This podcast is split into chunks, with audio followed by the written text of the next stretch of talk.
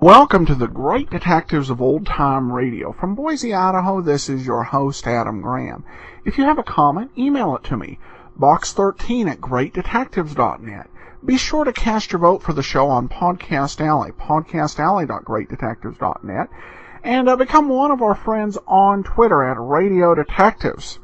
Uh, well, I do have uh, I do want to thank uh, some more people for helping uh, participate in our listener support campaign with their kind contributions. So I want to say thank you to Bob, Leslie, uh, Marshall, and Leslie.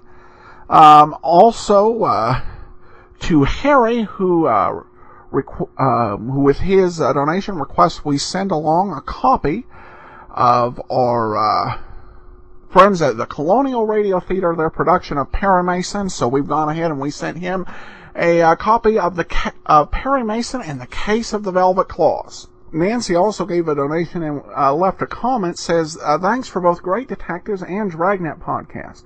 Although your interest and enthusiasm have always been evident, your commentary and presentation have become increasingly professional over that time. Uh, good job.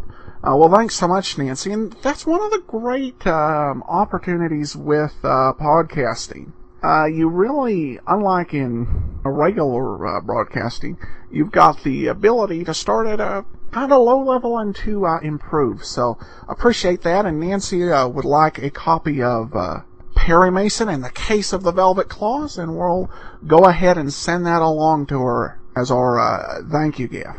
Well, now it's time for today's episode of Rogues Gallery. This one is called The Latin Type. And this one is a um, Mystery Playhouse uh, episode from the Armed Forces Radio Services.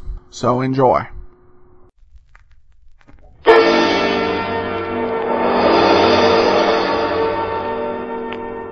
Hello, creeps. This is a very tired T4Y on the Mystery Playhouse.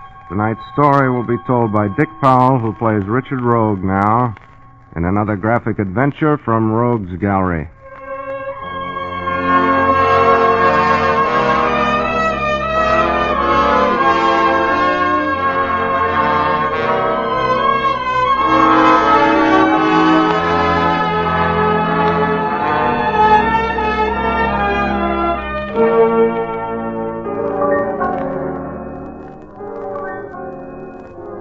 I got on this rattler for my trip to Central City, I was not exactly a joy boy.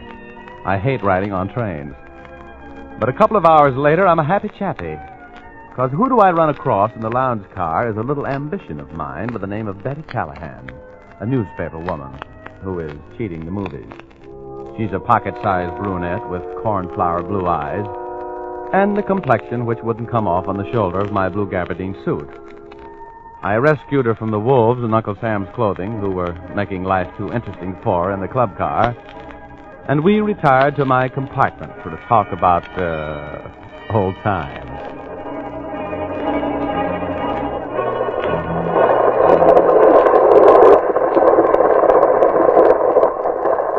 Nice little place you have here, Richard. A guy can get pretty lonesome in a place like this, you know, Betty. Get that gleam out of your eye, Richard. I'm perfectly comfortable right where I am. Oh, all right, all right. I just thought maybe you'd like to sit here with me and look out of the window. You're so thoughtful. You haven't even told me where you're going. Did things finally get too hot for you at home? Please. I'm going to Central City, baby, for the same reason you are. The Charlie Miller trial. Don't tell me you've learned to write. Ah, very funny. I'm an expert witness, and I've got a briefcase full of research here. That's going to make the DA very happy. Uh, come a little closer. Oh, all right. What do you think? Is Charlie going to get to work? Oh, let's not talk about Charlie. Let's talk about me. Don't you ever get tired of that subject? No, it fascinates me. Come on, what are you sitting clear over there for? You like it here. Why? Did your mother ever tell you anything? About fellows like you? plenty. Why don't you drop that front page character, Angel? We've known each other for a long time. Stop pulling. Well, I was just trying to. Well, stop trying. How can you be so mean to me? Ever since the first time I, I saw you, Betty, I've, I've been stuck on you. No kidding. Oh, Richard. Did anybody ever believe that line? Once in a while. You know something's going to happen to you in just a minute, baby. Will I like it? Let's find out. Quiet. Oh, brother. What's the idea, lady? This is a private compartment. Please. I'm sorry to intrude. Who is this girl, Richard? I never saw her before. Who are you? I had to come in here. My life is in danger. Well, offhand, lady, I don't think you improved your situation any breaking in here when you did. Oh, why does everything have to happen to me? Why don't you buy a ticket, Latin type, and then you wouldn't have to play hide and seek with the conductor? I had to come in here. I'm hiding. There's a man on this train who has designs on my life. Guess what Bernhardt could have done with that line. You don't believe me? That's right. Now scram. Oh, don't answer it. Please. It's him. The guy with the design? I want to take a gander, Oh, Jim. no, no, no. I'll answer it myself. I want to talk to you a minute, Diane. It's impossible, Fritz. There's nothing more to say. I think maybe you'd better. I know where you're going, Diane, and I know what you've got. Now, do you want to come out here? All right. I'll be with you in a minute. I'll be waiting. Want me to take care of that punk for you? You stay out of this, Richard. Please. Will you keep this briefcase for me? Don't let anyone touch it. Please. Well, next time, why don't you get a drawing room with a revolving door, Richard? Oh, shut up. You know, I'm kind of worried about that girl. I'm going to feel pretty silly if she comes up dead.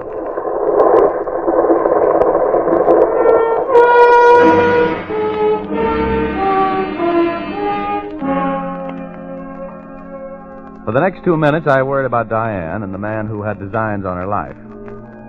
But I'm a romanticist at heart. So I spent the next 58 minutes trying to spellbind Betty into seeing things my way. But she wasn't looking. At the end of an hour, my chances were still about on the ratio of Little Rock Junior High against Notre Dame. So I gave up.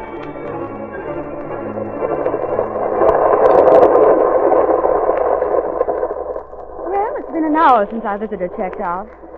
What do you think, Richard? The dame's either as goofy as a cub out feeler or she's really in a jam. If you're pulling me, I'll put my X on the first stanza. Let's take a look in that briefcase she left behind. Hey, wait a minute, honey. That's my briefcase. Oh, I'm sorry. Don't get huffy, Richard. Those two briefcases are practically identical. Yeah, I guess they aren't that. Well, give me mine. I'm going to put it up here on the rack. Hey, what is this? Pipe down, pretty boy. Turn the lights back on, Richard. Shut up, lady. All right, give me that briefcase, pretty boy. Get that flashlight out of my eyes. Keep your hands where they are. Give me that flashlight. Sorry, lady, but you asked for it. Now, pretty boy. Give me that bag. Hey, what's the gimmick? What are you pulling that emergency cord for? I don't want to have to shoot you. Keep your hands out of your coat. So long, pretty boy.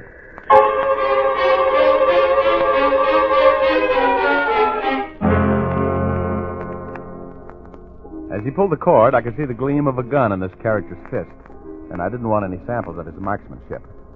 But I could hear Betty groaning on the floor at my feet, and all of a sudden I felt that I had to get him before he jumped out of that window he'd knocked out with the butt of his pistol. I made a dive for him, expecting to stop a little lead. When I got where he'd been, he wasn't there. He was behind me. I knew that when I heard the flashlight whizzing through the air. It connected expertly right behind my ear. And there I went again into the land of Nod, which is practically my home away from home. Everything was very quiet for a while, and I slept peacefully.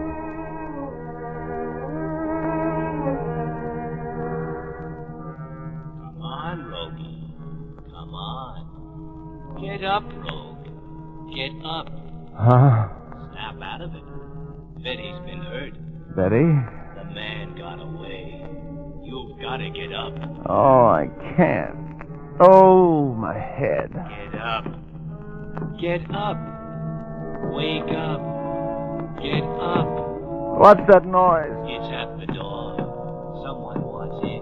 Oh, they'll go away. What happened? I can't remember. Remember the man? Remember the girl? He came begging. Yeah. Yeah. Oh, cut it out. Stop that pounding. Ooh, my head. You're in a jam, Rogie. Betty's been hurt. Wake up. Get up. I can't. I can't. What's that pounding? Pounding, pounding. Cut it out. Cut it out. Stop it, do you hear? Stop it. Stop it.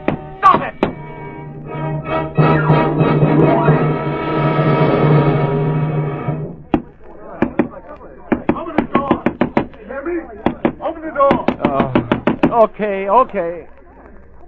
Betty. Oh, Betty, you poor kid. Hello in there. Hello. I'm coming, I'm coming. Just keep your shirt on. I demand an explanation of what's been going on in here. Come on, come on. Help me bring this girl out of it.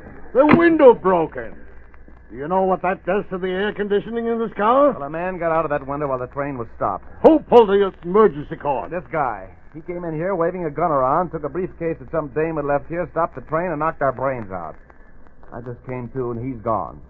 So let's face it, conductor, he must have jumped out the window. Yes. And what happened to the young lady who left the briefcase here in your compartment? I don't know. Who was she? I never saw her before. Oh, Oh, you okay, baby? oh, sure. It takes a bump like that to clear up my mind. Who was that fellow? I don't know. I'm holding you responsible for the damage that's been done to this compartment. What's your name? The name's Richard Rogue. Now get out of here. I'll give you some more things to hold me responsible for. Personal things. I'm the conductor on this train, and I'm Okay, not... okay. We'll still be on your train when you pull into Central City. Goodbye now. Now, now, everything's all right, folks. Just get back to your seats, please. We're going ahead immediately. Please return to your seats. I've heard you were dynamic when you got started, Richard. Yeah, look. That daffy dame that came charging in here wasn't kidding. That briefcase of hers is full of dynamite. Was, you mean? It's gone. Out the window. Oh, no, it isn't. That window jumper took mine, remember? I had it in my hand, ready to put it up on the luggage rack when he came in. Uh, give me hers. It's right over there behind you. Oh, sure. It's locked. I want to know what's in it, don't you? I love life. I just wish I'd never seen it. Well, comb the hair over that lump on your head, baby. We're going to find and confer with the young lady who spark plugged this carnival of mayhem. Okay, I'm in. I owe that brunette a little something. Go talk to her.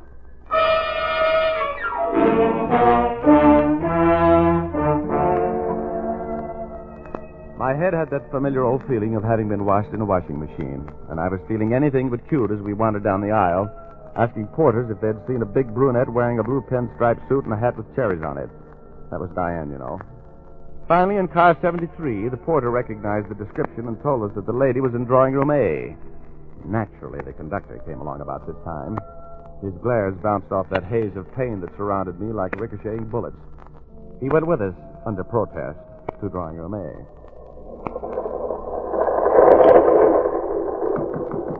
Oh, no answer. He isn't in. Why don't you look in the club car? I did. Knock again. Why don't you try the door, Richard? Okay. Oh, it's open. Conductor, mind if we go in and look around? What right have you to enter the stateroom of a strange woman? He entered his. You sue me if you want to, but I'm going in there and take a look around. Huh. Nobody at home, I guess. Well, I hope you're satisfied. Tearing up the train, walking into other people's drawing rooms. Look, mister, I'm trying to help you. I've been all over this train. This dame has to be someplace. All right, all right. She's not here. And I can't stand around all night. Look, over there, under the berth. I don't see anything. You don't? Come here, conductor. Hmm? What do you think that is? Red ink? Why? That's blood. Oh, wait, I'll pull these blankets back. Oh, I'm getting out of here. Are you convinced now that something's happened to that girl? Yes, I suppose so. Well, she must be in here someplace. Open the door to that wardrobe. Oh, Richard. Steady, Betty. Here. Help me move her up on the berth. No. Leave her right where she is. The cops won't want to move. Oh, that knife and that smoke. She's dead.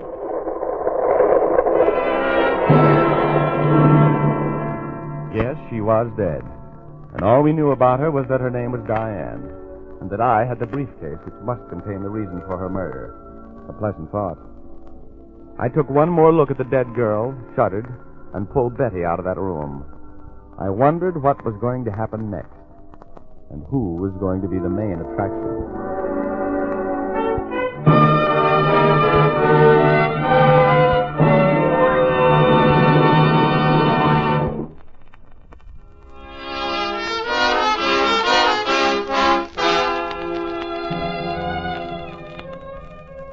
I must have been born under a police star. No matter what I start out to do, I end up in more trouble than a jitterbug at a square dance. Me?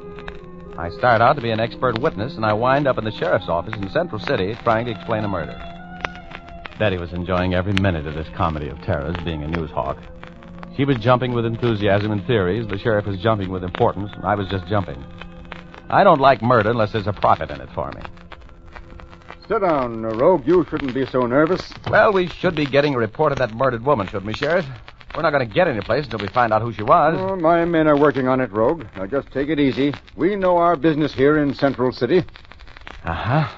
Well, it's your business. It isn't mine. So if you don't mind, I think I'll shove off. I've got a little business to take care of myself. Uh, just a moment. I'll. Uh... But we got a positive identification on that lady who was stabbed on the train, Sheriff. And who do you think she was? Well, who was she? Get to it, Hennessy. She was Diane Miller, wife of Charlie Miller, who's on trial for murdering Big Joe Lamberti. No kidding. You can go, Hennessy. Sheriff Mills. Yeah? All over the place, huh? Hmm, great work, Sergeant. Okay. I'll have a pick out on him in ten minutes. Thanks. Well, what's the good news? Have anything to do with the case? Well, Rogue, the man who stabbed Mrs. Charlie Miller was Flip Stone, Miller's best friend and his first lieutenant in the slot machine racket. His fingerprints were all over the knife. Hmm. How do you like that? Hmm, I don't like it. Doesn't make sense yet. Richard, I'm going to go call this into my city desk. Will you meet me at the hotel and bring me up to date on what has happened? Sure, I'll take care of it, baby. You run along, keep your readers informed. You might as well go along with her, Rogue. We don't need your help to solve this case. We're perfectly capable of taking care of it ourselves. Oh, swell. Lots of luck. I've heard all about you, Rogue. Just keep your hands in your pockets while you're in Central City. We don't like smart private detectives very well. Remember that.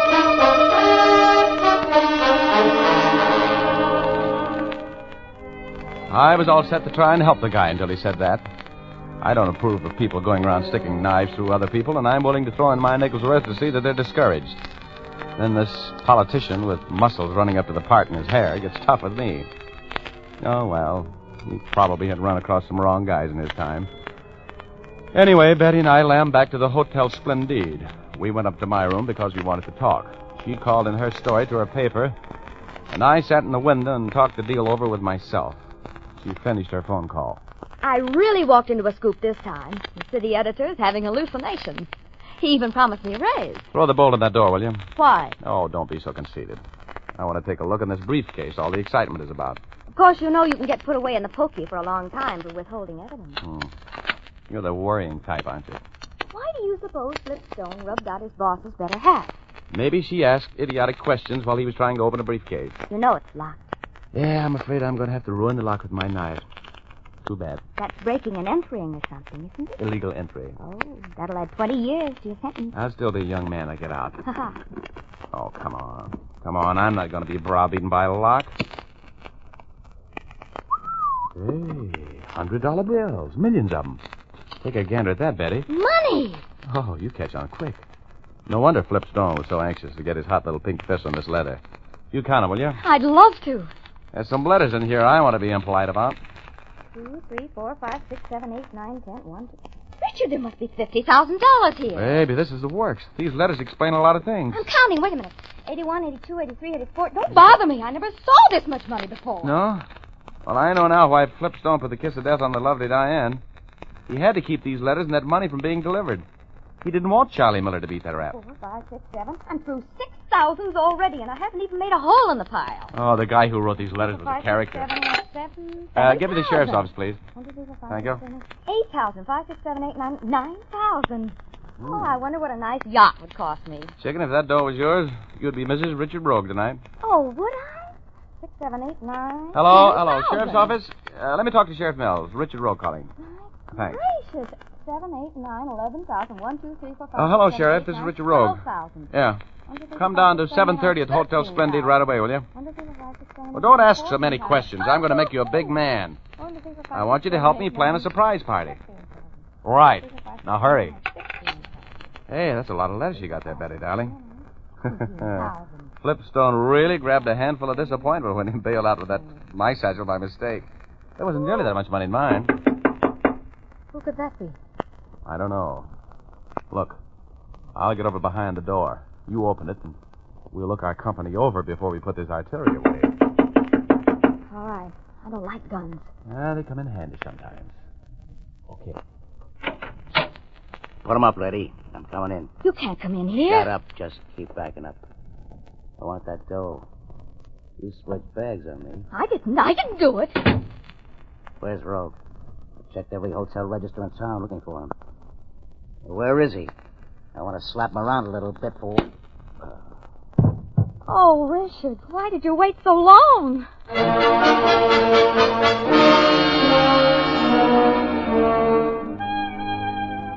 I administered that pistol anesthesia with masterful precision. Flip was going to have a long ride on the dream train.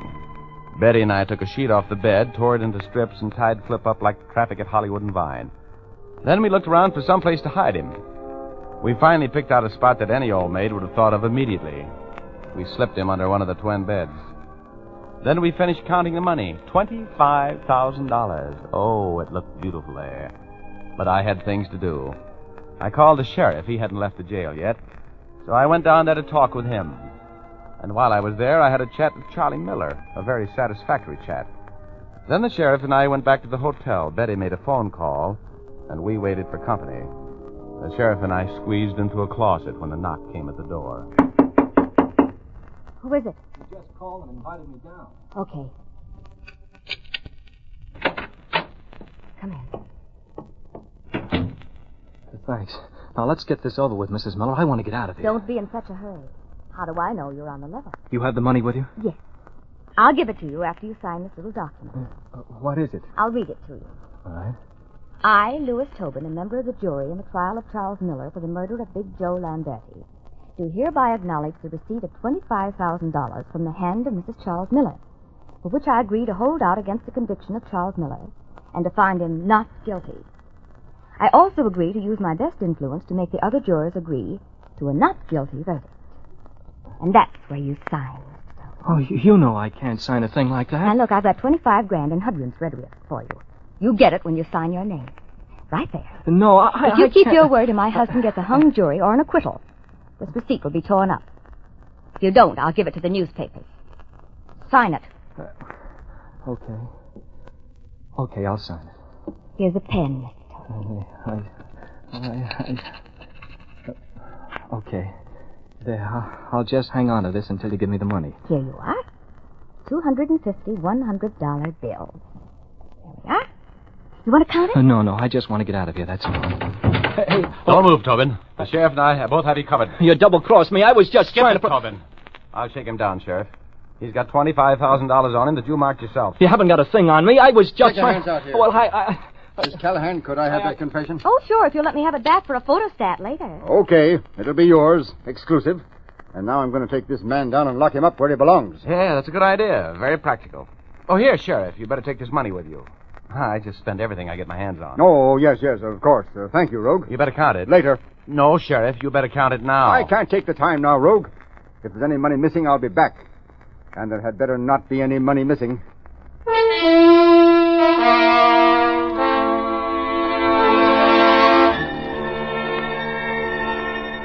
I had news for the sheriff, but he was so impressed with this pinch that he couldn't see me. Oh, well, I, I knew he'd be back. You see, I'm a practical guy. I had palmed and pocketed $5,000 out of that wad of dough I took off Tobin. I showed it to Betty, and she was horrified, but I knew what I was doing. So I just sat there and waited for the door to take a beating. And it did. Who is it? It's the sheriff. Let me in, Rogue. Why, Sheriff, you're all red in the face. It's your age? I knew you were a crook the first time I set eyes on you, Rogue. you probably studied psychology at Barber College. That's what makes you so smart. There was only $20,000 in that briefcase when I counted the money at the jail, and I had four honest men as witnesses. Well, bless your heart. Where's that other $5,000, Rogue? In my pocket, Sheriff, and that's where it's going to stay. Ah, that's larceny, and you, you're under arrest. Now, is that silly? Look, Sheriff. Oh, please, Richard, tell him. Don't needle him anymore. Well, Sheriff, you remember when I went in the cell to see Charlie Miller? What's that got to do with the missing funds? Well, he posted a $5,000 reward for the killer of his wife with you, didn't he? Oh, yes, I suppose he did. You suppose? You know he did. Well, if you look under the bed there in the bedroom, you'll find Flip Stone, the guy who murdered Diane Miller.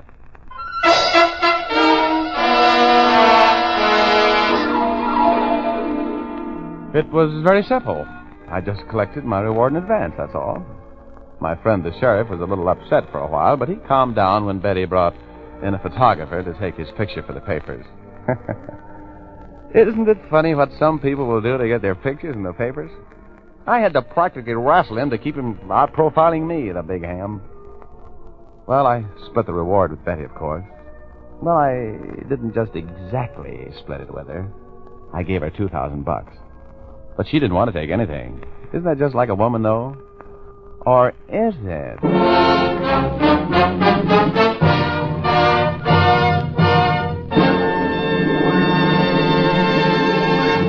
We're a little late, folks. This is T4Y. Good night. Sleep tight. This is the Armed Forces Radio Service.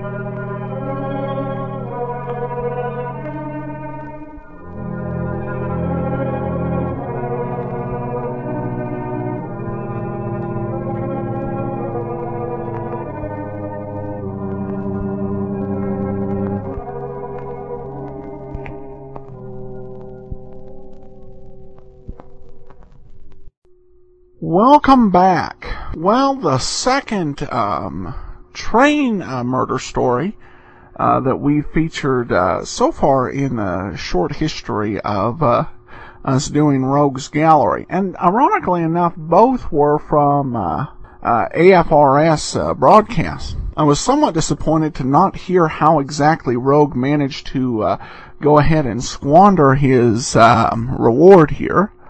Um, but uh, uh, it does uh, it does work out uh, fairly well in the end.